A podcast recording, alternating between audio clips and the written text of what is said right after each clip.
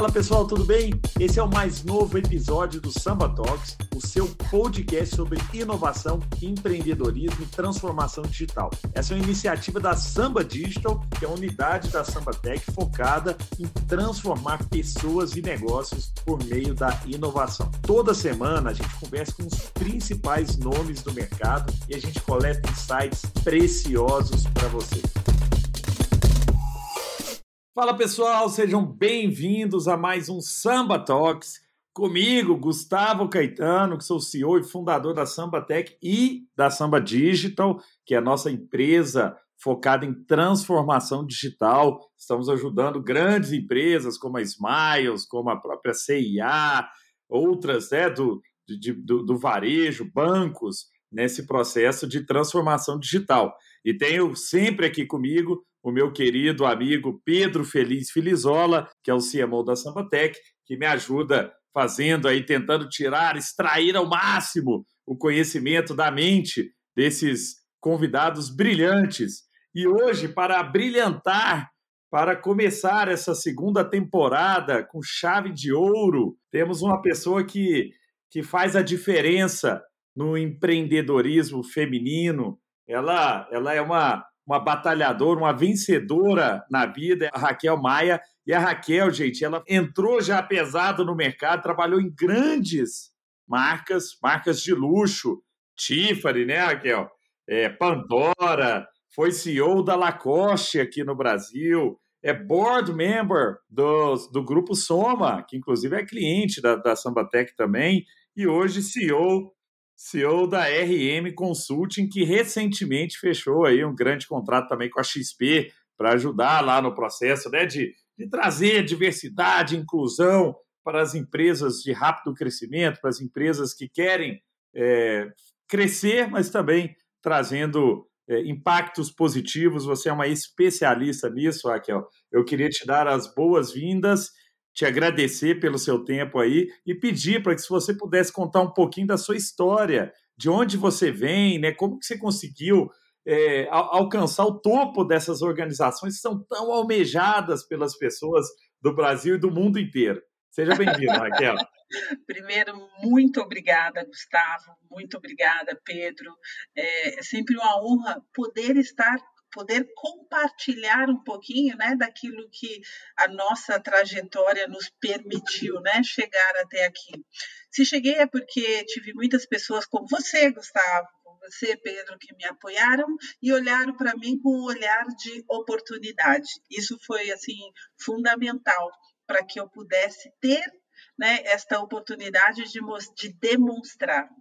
E este é um momento muito feliz da minha vida, onde eu posso é, contribuir com o letramento né, de grandes executivos em grandes empresas, para que a gente possa tratar de forma cada vez mais natural essa tal diversidade e inclusão e também sustentabilidade.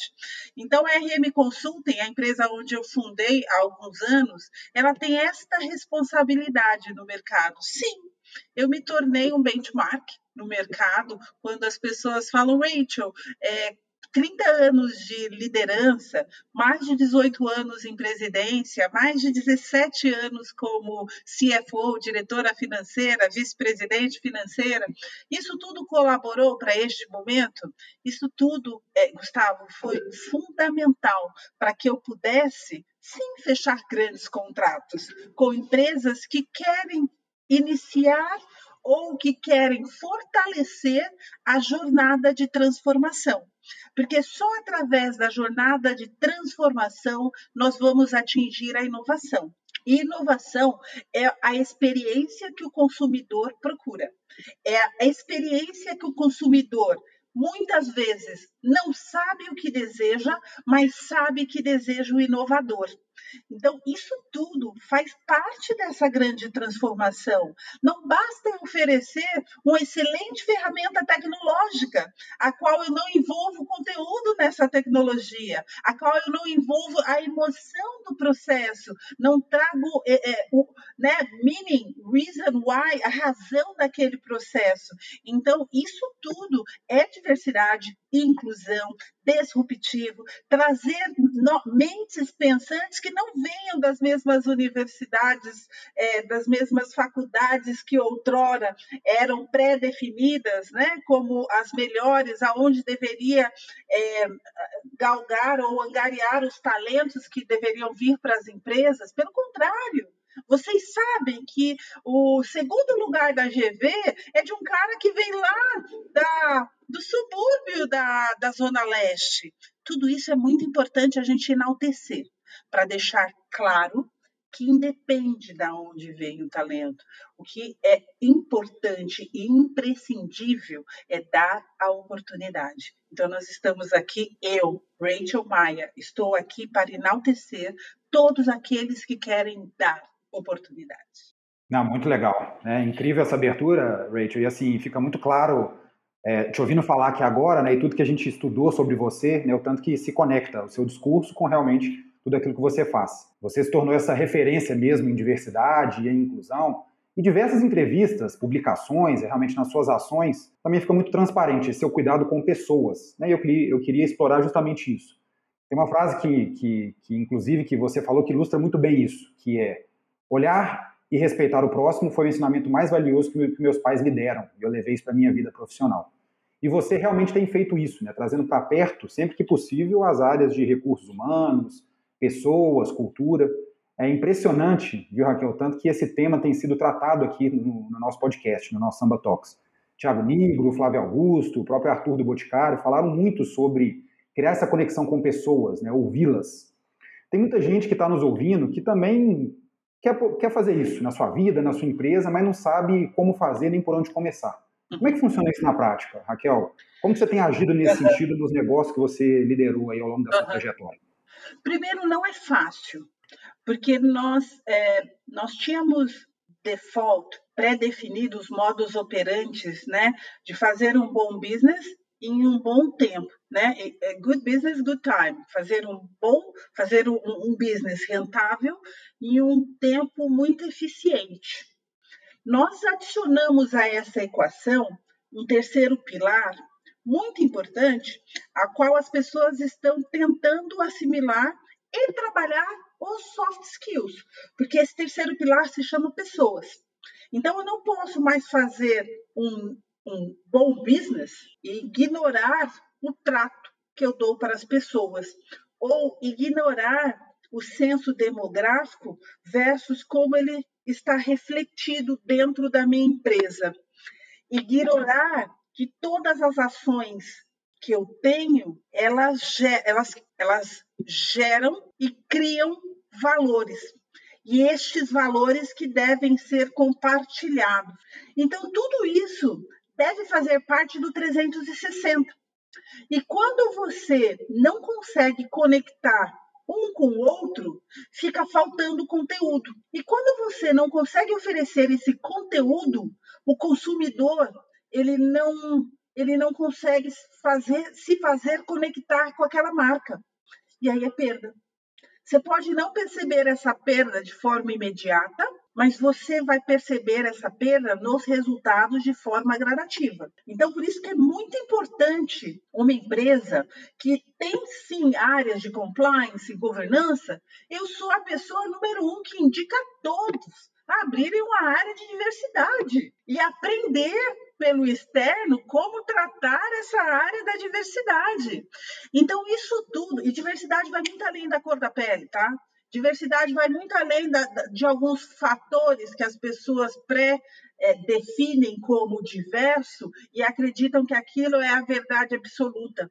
Diverso é você tratar bem uma pessoa preta e também tratar bem uma pessoa, um LGBTQI a plus, a plus tratar bem o, o, o PCD. Né? Então, é, tudo isso está nesse processo de letramento, tudo isso está nesse processo de como tratar este novo momento. É isso que eu trato na minha consultoria. Incrível, viu, Rachel? Você, você tem isso enraizado porque passou por isso, né, na sua história. Gosto demais.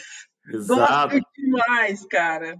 E você, e, e, e, outro dia eu vi um negócio legal você postando sobre a importância de compartilhar, né? Porque tem muita gente que que também passa por coisas e tem aprendizados, mas não compartilham, né? Mas eu queria tocar num outro ponto aqui, de um, de, de um vídeo que eu vi seu, em que você fala dos conceitos de diversidade e de inclusão, porque muita gente não, não entende direito os conceitos né, de diversidade. Eu gostei do jeito que você fala, né, da festa e tal, mas depois você puder trazer um pouco desses conceitos e por que, que esses conceitos são importantes, por que, que a execução né, desses conceitos, isso é importante para a transformação digital dos negócios? Porque muita gente ainda acha que transformação digital tem a ver com tecnologia, mas né, acho que o seu entendimento, e, e, eu concordo muito com isso também, é de que tecnologia é uma commodity e no final você precisa ter é, é gente é, diferente pensando. Mas traz um é pouco desses conceitos para a gente é. e, e, como isso se aplica no, na, na, transformação digital de,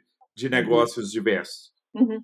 A tecnologia é um commodity, sim, mas a gente precisa ter, né, aquela, né, aquele o, o outro lado, né, o interlocutor para deal com esse commodity, né? Então, às vezes as pessoas têm essa dificuldade. Como eu tenho, eu tenho muita dificuldade em lidar. Eu, eu me considero uma pessoa tecnológica porque eu gosto, eu tenho prazer, mas eu também me considero, me considero um usuário. Eu sou uma usuária, sou uma usuária cheia de curiosidade, mas sou uma usuária. E aí eu, eu, eu mesclo tudo isso, Gustavo, com este com essa vida, né? essa, essa dinamicidade da vida. E aí, hoje, por exemplo, pela manhã, é, eu iniciei um bate-papo super bacana, que é o Roberto, que é o CEO da, da Via Varejo. Cara, é, ele, ele, eles, né, eles, eles me convidaram em detrimento para compartilhar né, realmente este momento, Via Varejo é Casas Bahia, é Ponto Frio, é, né, é um conglomerado aí de lojas.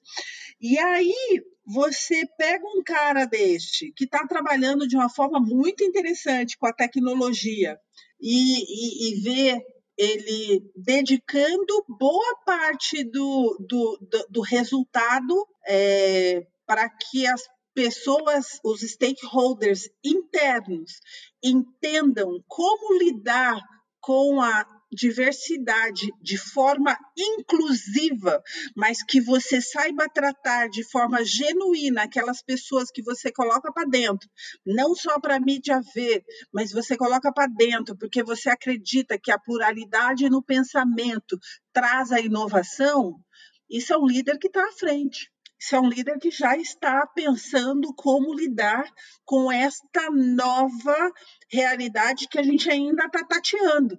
Então, é, esses, são esses os líderes que eu quero estar muito mais perto e são esses os líderes que eu quero assim aprender também muito. É isso. Gostei muito dessa frase, Raquel, que você falou que pluralidade no pensamento traz inovação. Né? Muito legal e assim, acho que a gente e não poderia concordar tem tudo a ver com o digital, e tem tudo a ver com esse asset, e tem tudo a ver com esta forma. Eu vou no detalhe, sabe, Gustavo? Por exemplo, na minha empresa, eu instigo eu não obrigo, eu não, eu, eu não, eu, eu incentivo através da minha pessoa. E eu tô aqui, ó, falando com você, meu OneNote, ou meu Notes, or whatever, tá aqui aberto. Aí eu fico assim, gente, eu represento também a sustentabilidade. Esse negócio de papel tem que morrer. Essas coisas todas. E eu acho que são nesses pequenos detalhes, sabe? Eu acho que são nessas nessas nuances que você consegue converter sabe? Aquele mindset que outrora era o que nós sabíamos, era o que era os nossos, eh, né, fazia parte do modo operante. E aí, por que não? Eu, eu consigo falar com o Gustavo ou com o Pedro e fazer alguns highlights aqui no meu OneNote. Eu tenho uma mala de caderno, não significa que eu vou ignorá-los, mas só que hoje, este momento, ser sustentável compreende-se gastar menos aquilo que não faz bem para o planeta. Então, eu acho que são pequenos detalhes que levam a, a, a essa inclusão do pensamento diverso. E isso que inova. Então você não precisa, cara, be simple, sabe? É, seja muito simples nas suas ações para que você possa ser repetitivo e as pessoas olharem para você e fazer com que tudo aquilo seja parte do, do novo modo operante do processo. Isso é inovar, né? Então, a, às vezes as pessoas ficam pensando, cara, precisa, né? Tipo assim, ter a super ideia para ser inovador. Não, o seu o indivíduo que transforma o coletivo. Se você, como indivíduo, está, está gastando menos no seu ecossistema, você já está inovando o seu modo operante e automaticamente você inspira. Então, eu sei que eu tenho essa responsabilidade de inspirar. Então, cada movimento meu, ele, ele, ele tem a responsabilidade aí de reverberar para outros. Muito legal você comentar sobre isso, Raquel, porque a gente também concorda muito com essa questão da simplicidade, né? Inovação, resolver problemas de forma simples. O Gustavo tem dois livros, dois best-sellers, né, com os títulos que tem essa palavra, né? o Pense Simples e o Faça Simples. Uhum. Então, legal demais a gente estar tá com essa conexão também. É, então, mas... mas aí a gente tem que repetir isso, incluso para nós mesmos, Pedro porque às vezes a gente esquece. Eu falo por mim. Então eu tenho que repetir. É, o Gustavo ele trouxe é, é que eu instigo às vezes as pessoas a celebrar o simples. Eu instigo porque eu sei que as pessoas esquecem de celebrar o simples. E o simples são grandes conquistas na, na, nossa vida. E a gente não pode deixar passar despercebido. E quanto mais a gente enaltece essas conquistas, mais a gente inspira o próximo. E aí, quando a gente vai ver no final do dia, a gente conseguiu mover o coletivo. E isso é importante. Neste mundo de hoje, isso é muito importante. Com certeza, né? Essa, inclusive, é uma das, das, leis, né, dos mantras que a gente carrega aqui dentro da Sambatec, da Samba Digital, que é comemorar as pequenas vitórias, né? E às vezes vitórias simples que ajudam a gente a conquistar feitos ainda mais grandiosos. Então, uhum. É verdade. Bom.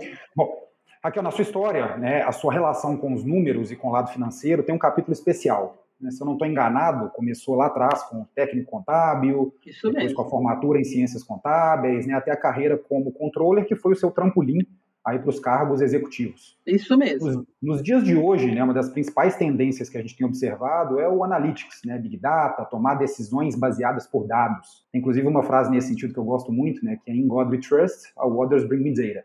Yeah. Eu acredito em Deus, todo o resto, todo o resto tem que trazer dados, porque se a gente for discutir opinião, desculpa, mas eu prefiro ficar com a minha. Né? Mas até que, bom, até que bom ponto esse, né? É excelente. Bom conselho, mas, né, Pedro? Ai, Rachel, finaliza aí com um bom conselho. Então, cara, não sou boa, não. Pede para outro conselho. É isso aí. Mas, Raquel, até que ponto esse seu gosto por, por, números te ajudou a conquistar o seu primeiro cargo, né, como CFO, e depois, né, você fez essa transição para CEO, né? Como é que você tem usado cada vez mais os números, os dados, para tomar melhores decisões aí nas empresas que você esteve à frente? Uhum. Os números sempre me guiaram e eu sempre tive muito prazer. Meu irmão mais velho, Leonardo Maia, ele foi a pessoa que me inspirou a, a, a, ter essa admiração pelos números. Então, esse foi o primeiro grande ponto. E, e, veio através da, do, do qual eu admirava meu irmão, a inteligência. Ele é um geninho, meu irmão. E aí, é, isso para mim sempre foi um, um momento assim é, diferenciado na minha vida. E aí, é, eu comecei, é, quando eu entrei no mercado de luxo, o que me levou a, a ser escolhida, lógico, o universo conspirou a favor, claro, mas o que me levou, eu tive a resposta certa na hora certa e quem decidiu uh, pela minha entrada foi o CFO global da Tiffany, o Mr. Warren Feld. Os sete candidatos, ele, né, segundo ele depois me contou, ele gostou muito mas a habilidade e a destreza que eu tive de falar não apenas de números, eu sabia falar das principais manchetes, porque isso sempre foi uma característica lá de casa. Meu pai sempre disse que conhecimento era poder. Então a gente tinha que ter noção de tudo que estava acontecendo ali naquele no seu ecossistema. E eu sabia falar com ele sobre o que estava acontecendo no ecossistema, mas mesclar de é, no reflexo econômico, como aquilo tudo ia refletir né, na economia, naquele momento e para aquele setor. Então, isso é o que eu instigo também aqueles que eu mentoro hoje, né? Aos 50 anos, eu posso falar assim: olha, é importante você saber do seu setor, é importante você ser a melhor naquilo que você decidiu ser na sua vida, mas você tem que ter uma visão macrovil você tem que estar aberta a saber o que, que está acontecendo no seu entorno. Então, foi essa mescla dos números, mas como os números iriam refletir no meu ecossistema. Então, isso foi muito bacana. Então, aí foi por isso que eu tive a oportunidade de sempre que a família Setúbal fosse é, na Tiffany, eu estava ali a postas para atendê-los, porque eles queriam que eu fosse a pessoa, mesmo sendo a CFO. É, o doutor Antônio Emílio, eu fui a pessoa que atendia ele por muitos anos. Então, e várias outras pessoas, várias outras famílias é, brasileiras que fizeram aí, que são muito importantes para o desenvolvimento e algumas grandes é, fortunas no Brasil. Então, eu tive a oportunidade de estar com essas pessoas e aprender com essas pessoas. E elas ficavam muito lisonjeadas em, em ver o meu interesse e ver a minha simplicidade e falar assim: putz, eu não sei disso, você pode me explicar um pouquinho né, melhor? Você pode é, entrar um pouquinho mais no detalhe sobre esse tema? Não ter vergonha de perguntar. Eu nunca tive vergonha de perguntar, porque a pergunta vinha é, através da, da minha sede do conhecimento. Que legal, nossa, que legal, Rachel. Você trouxe um, um ponto que eu acho que é, que é de humildade também, simplicidade, né, para a gente conseguir crescer sempre, né? E tem um ponto, Rachel, que é, é, é um ponto até de, de preocupação genuína, e, e, e, nós estamos sentindo isso na pele aqui na Samba. Assim, a gente tem uma demanda por programadores. A Samba é uma empresa de tecnologia que precisa né, de programadores para crescer. A gente tem hoje, deve ter umas 30 vagas abertas aqui que a gente não consegue fechar. E, né, e, e tem um número assustador, que são quase 500 mil vagas de tecnologia ou áreas né, digitais abertas num país onde tem, sei lá, 30 milhões de desempregados. Né? Esse número é meio. É, oficialmente, é. Então, a gente a gente vê assim que, poxa, a tecnologia pode ajudar, né? É, é, os skills, né? Eu não vou dizer a tecnologia, mas é, aprender a, a, a, mexer com a tecnologia, a trabalhar com a tecnologia, pode gerar novas oportunidades, pode gerar boas oportunidades. Eu digo que o programador hoje é o médico de antigamente. Minha família é toda de médico. Médico não tinha médico desempregado. Hoje eu não conheço um programador desempregado.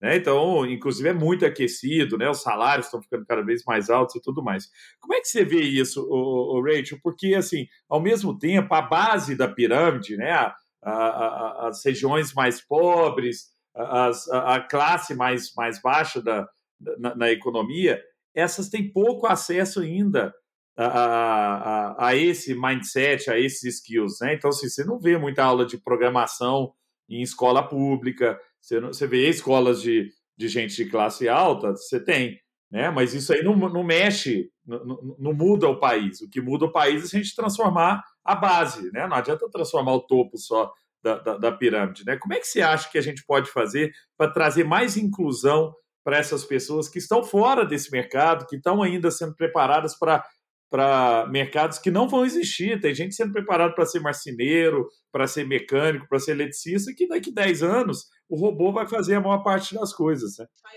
Então, Gustavo, invista na educação, cara. É, se você te, né, se você não tem, abra uma linha, é, procure é, é associações, ONGs ou até mesmo lugares, eu posso te falar porque eu tenho uma, né? Eu tenho uma, uma ONG a qual existe há mais de cinco anos, e você fala assim, Rachel, cria um curso só de programador. Eu vou te dar as pessoas para capacitar, você tem que achar apenas os estudantes, os capacitandos. Eu vou atrás para você. Eu acho que está faltando mais esse tipo de conexão. Se a gente tem esse conhecimento né, que daqui a. Você foi, acho que, bem otimista, Gustavo, 10 anos. Eu acho que não vai existir mais marceneiro, cara. Desculpa, acho que daqui a uns 3, 4 anos, se existir ainda, Verdade. ele vai ser raridade. Verdade.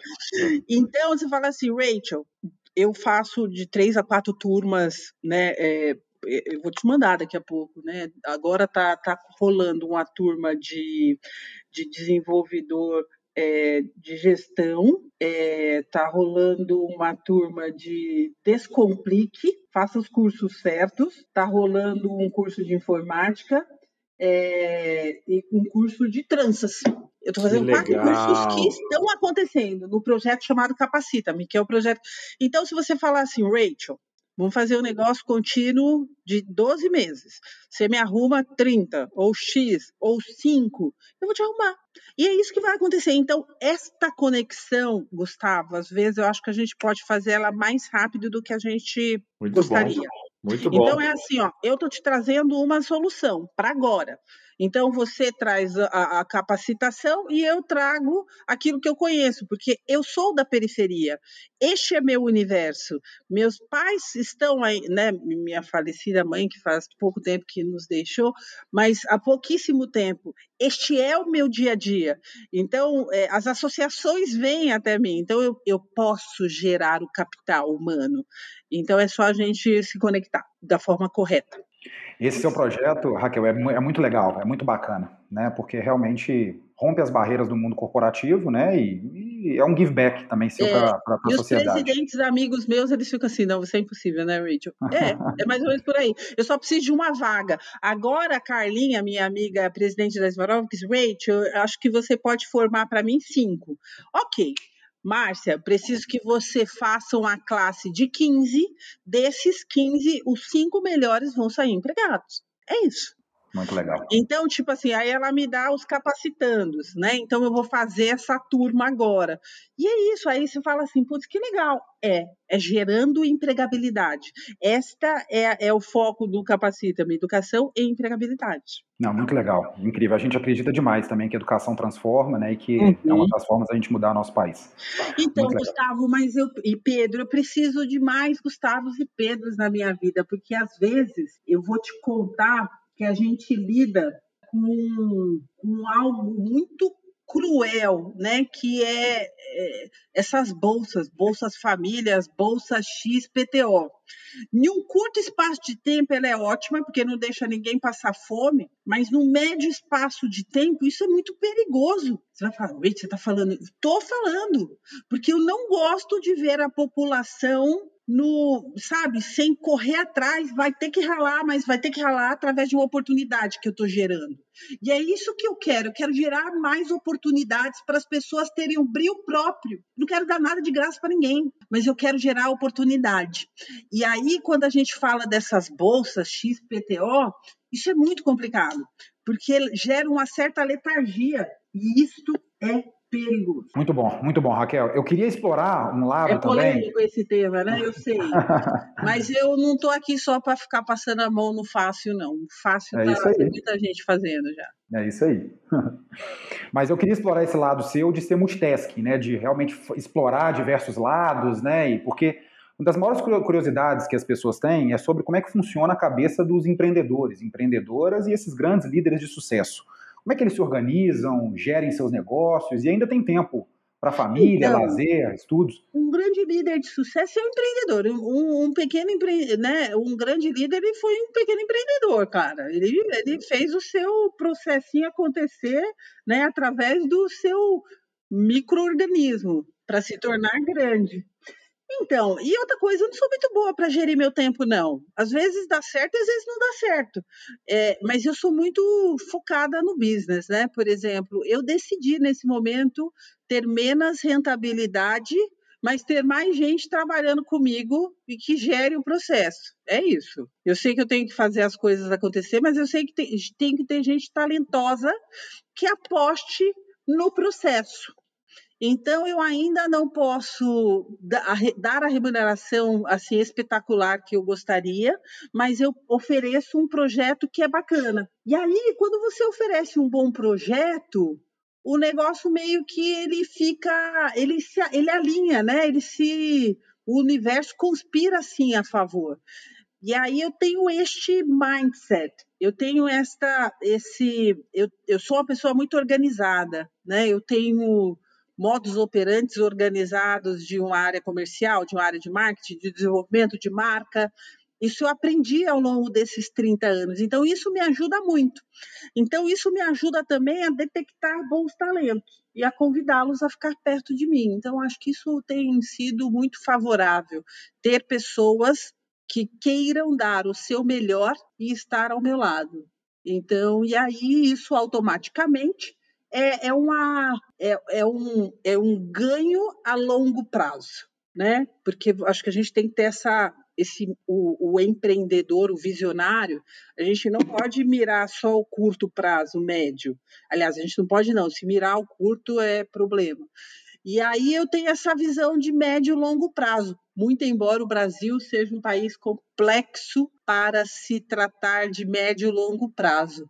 Mas a, a, o tema que eu exploro e a, o qual eu estudo há mais de cinco anos, que é ESG e, e que é aquilo que eu lidei dentro do corporativismo, não é um tema é, é, modismo. Ou a empresa entende e trata deste, desta complexibilidade, e isso tem a necessidade de, uma, de um aletramento, de uma, de um, de uma cultura, né, se aculturar, aprender como lidar com esse tema, e é onde eu tô, é, me especializei há muitos anos atrás, onde, quando não era moda, e agora as pessoas estão tendo essa necessidade. Então é isso que eu estou levando para as empresas, mas aí de uma forma mais simples, sabe? Mais digital. E aí, tudo que eu estou fazendo, esse letramento, essa, esse, essa nova forma de aprender, eu estou colocando tudo em plataformas. E aí deixo com o tempo do executivo e ele me volta através dos meus psicólogos. Eu tenho mais de sete psicólogos organizacionais e que a gente depois faz aí um, um to-do together e traça um pipeline dessa transformação. É isso. Esse, esse ponto, é, é, quando, quando a gente escuta, Rachel, você falar, né, dá muito essa impressão de que você realmente é muito mão na massa, né, de fazer acontecer, de ter muita disciplina, resiliência. E um dos pontos também que eu tenho muita curiosidade, né, é sobre como que lida, né, com altos e baixos, né, porque a vida, o dia a dia né, do empreendedor, é essa montanha russa, né, de conquistas é. e falhas o tempo inteiro, e isso faz parte. É. A gente sempre fala aqui, né, se você não falhou, você está preso na sua zona de conforto, isso pode ser perigoso, é. ainda mais nos dias de hoje, né, que a concorrência pode surgir de onde a gente menos espera, é. né, que a gente chama Eu aqui de falho mais na minha balança do que acerto. Uhum. Como, como você lida com isso, Rachel? Como que funciona o seu mindset para poder é. entender que aquilo faz parte do jogo e está sempre buscando? Funciona bem, não. Funciona bem não, Pedro. Eu conto com a ajuda de analista, cara. É aí que eu consigo liberar e passar para a próxima página. Eu não fico muito tempo, tipo, ruminando o mesmo, mesmo problema, não. Eu erro, erro com muito mais periodicidade do que acerto, mas eu aprendi a celebrar com muito mais intensidade os meus erros do que meus acertos do que minhas falhas. Eu acho que é aí que é, tem esse pulo do gato aí dessa, desses anos aí de experiência. Eu, eu choro, amargo às vezes um, uma, uma falha, uma, uma miséria minha qualquer, mas quando eu acerto, cara, eu faço desse ser uma, um gol muito celebrado. É mais ou menos por aí. E, e, e Gustavo e Pedro, é, aí fica aí uma forma bem clara e, e, objetiva, né, no caso de ser líder, em especial um líder que representa a diversidade, essa, né, esse outlier do processo, as lágrimas vão ser, inclusive, um pouquinho mais amargas, porque as pessoas ainda estão tentando entender o porquê, né, de sentar com o diverso. Mas a, a minha meu, a minha decisão em, em, em, compartilhar e poder empoderar o próximo é muito maior do que esse pré-julgar né, do próximo. Então, eu acho que assim tem que estar muito bem definido o que você quer para a tua vida. Não significa que você vai logo de cara fazer goleada. Não, pelo contrário, gente. Eu tô com 50, faço 50 anos essa, essa semana, tenho mais de 30 anos de experiência de mercado e, e, tenho poucos gols, faço poucos gols, mas os poucos que eu faço, de 10 eu faço dois, três, mas os dois, três que eu faço, putz, é, aí é celebrado pelo mercado como um todo. Isso é muito bom. É, e quando você faz gol, é gol de bicicleta, é golaço no ângulo. É, é, é, é, gol de placa. A né? mídia, e a mídia é muito minha amiga, pô. Então, e aí ela, não, ela procura não ficar enaltecendo muito as minhas bancadas. você tá sendo, você tá sendo muito assim, mas é, você, não, mas, você faz cara, muito gol bonito, a gente sabe. Deixa eu te falar, eu já tive gente, eu vou, não tem problema em falar da minha história, não. Quando eu saí da Pandora, lá atrás, isso faz uns três, quatro anos, o pessoal falou assim, putz, mas não foi bacana, não gostei, os caras tinham que estar tá mais, né, mais legalzinho com você, cara, é, não foi bacana mesmo não, não gostei. Mas aí nem sempre a gente gosta de tudo da vida, nunca, né? A gente vai sair 100% happy e feliz. Aí você me vem com história dessa e aí depois você fala assim, putz, a mídia parou de falar. A mídia não fala. Mas a mídia vem e fala assim: puxa vida, como é interessante ver o diverso. Aí você pergunta para a Rachel, fala, é legal celebrar sobre o diverso, Rachel? Seria mais legal se tivesse mais Rachels. Aí você já, aí você já causa um, né? Você impacta e você fica assim, putz, estamos aqui para falar um negócio do legal e ela tá falando que precisa, né, mais Rachel e não deixar isso ficar para lá, sabe? Passar despercebido. Vamos celebrar, mas vamos entender que a gente precisa de mais, né? Dessa pluralidade para os olhos se acostumarem. E aí eu acho que esta forma ficou meio que default no mercado, né? Que as pessoas esperam às vezes um pouquinho de pepper, né, nessa comunicação toda. E isso é bom. Então é, é, é esse respeito, né, conquistado, né, não é imposto e eu participo de uma forma muito prazerosa com muitas pessoas da mídia, sentar e poder dialogar. Muito bom, muito bom. Ô Rachel, já caminhando aqui para o nosso encerramento, é, tem, tem, você que é uma expert no, no varejo, e não adianta negar que está muito não tempo no varejo. Não. Está lá. Essa, já passei dessa parte. você, você podia trazer para a gente assim, o que, que você acha que vai ser o futuro do varejo, né? Porque a gente viu, lógico, durante a pandemia, a tecnologia tomou conta, o e-commerce cresceu muito, mas o que, uhum. o que, que, a gente tem visto agora também é que à medida que as lojas vão abrindo, é, é né, o e-commerce também caiu um pouco, não, não, não manteve aquela taxa, a, taxa, lógico, né, lá em cima no, no varejo, né? É, né? exato. Tem uma diminuída, é lógico que, que é, é um patamar um pouco mais alto, porque muita gente até experimentou, né? Muita gente tinha tinha preconceito em relação ao, ao e-commerce e aí eu tô falando muito de moda também, né? Que ah, mas preciso experimentar essa roupa, preciso né, colocar esse, né? E você tá lá no, no, no grupo Soma sabe disso, né? Agora, o que, que, você acha que vai ser? Como é que vai ser essa mistura de tecnologia, conveniência, experiência do mundo físico com o mundo online? Assim, você acha que vai tudo para online, que volta muito para o físico, que vai ser uma mistura? O que, que você vê é, é, como futuro aí do, do, do varejo de moda. Não sei, não sei, eu não sou futuróloga, não sou cartomante. Não, mas você tem algumas ideias. eu acho esse seu papinho furado aí pra cima de mim. Eu acho que você tem algumas olha, boas ideias. ideias é, é, difícil, né? Mas olha só, Gustavo, lá atrás, quando o pessoal, né, eu, tava, eu apresentei 300% de crescimento, 900% de crescimento, uma coisa assim que você fala assim, claro que eu não vou manter isso. E aí, é, eu pude é, ter essa percepção em loco né? Eu trazia essa informação para as pessoas que me perguntavam do, do varejo, que seja ABF, que seja valor econômico, todo mundo me perguntava, falava a mesma coisa. O on and off, é, é óbvio, o consumidor ele, ele continua demandando consumir. Então ele vai achar um veio para consumir.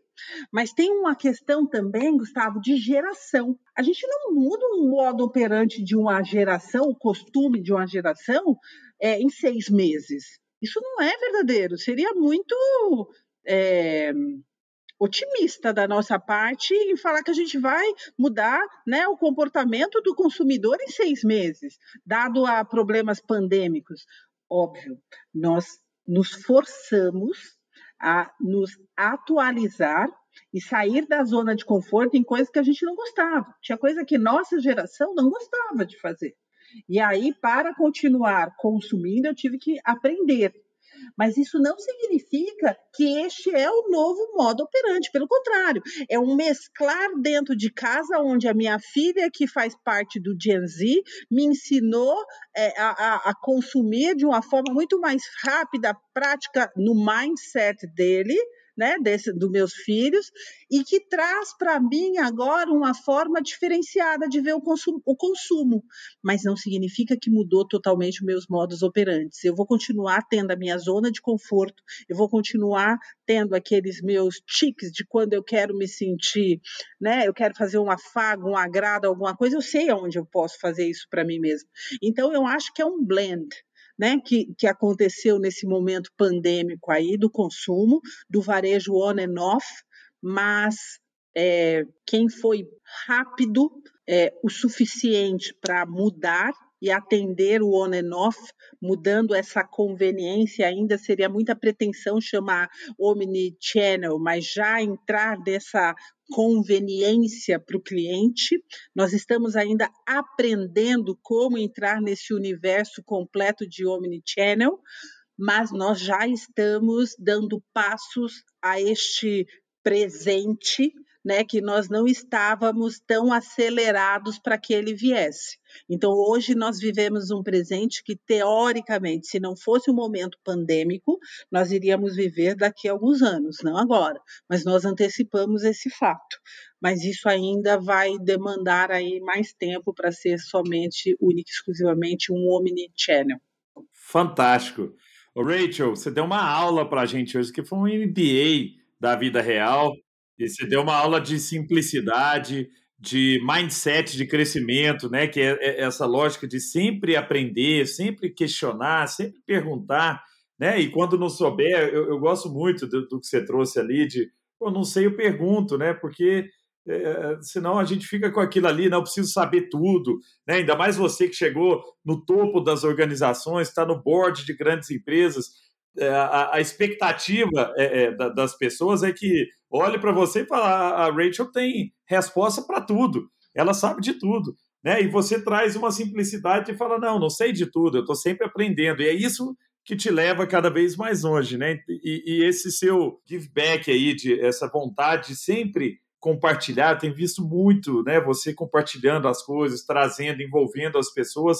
Né? Você não precisava fazer isso, porque né, você já está no, no, no, no, auge da sua, da sua vida profissional, mas você está entregando de volta para a sociedade né, um pouco também da, da, da, sua experiência, de tudo que, que você conquistou aí. Fico muito feliz de ter batido esse papo aqui. Eu tenho certeza que todo mundo é, vai gostar muito e quem gostou, gente, compartilhe, viu? Passe para outras pessoas. Não seja um amarrão. Tinha um post da, da Rachel outro dia no LinkedIn falando isso. Tem gente que centraliza informação. Ah, vou ver esse podcast aqui, aprendi, mas não vou passar para ninguém, porque só eu posso saber. Não! Compartilhe, é. mostre para os outros, né? envolva outras pessoas também, impacte a vida de outras pessoas positivamente, que aí sim você vai chegar muito mais longe, né, Rachel? Isso aí, aprenda a impactar.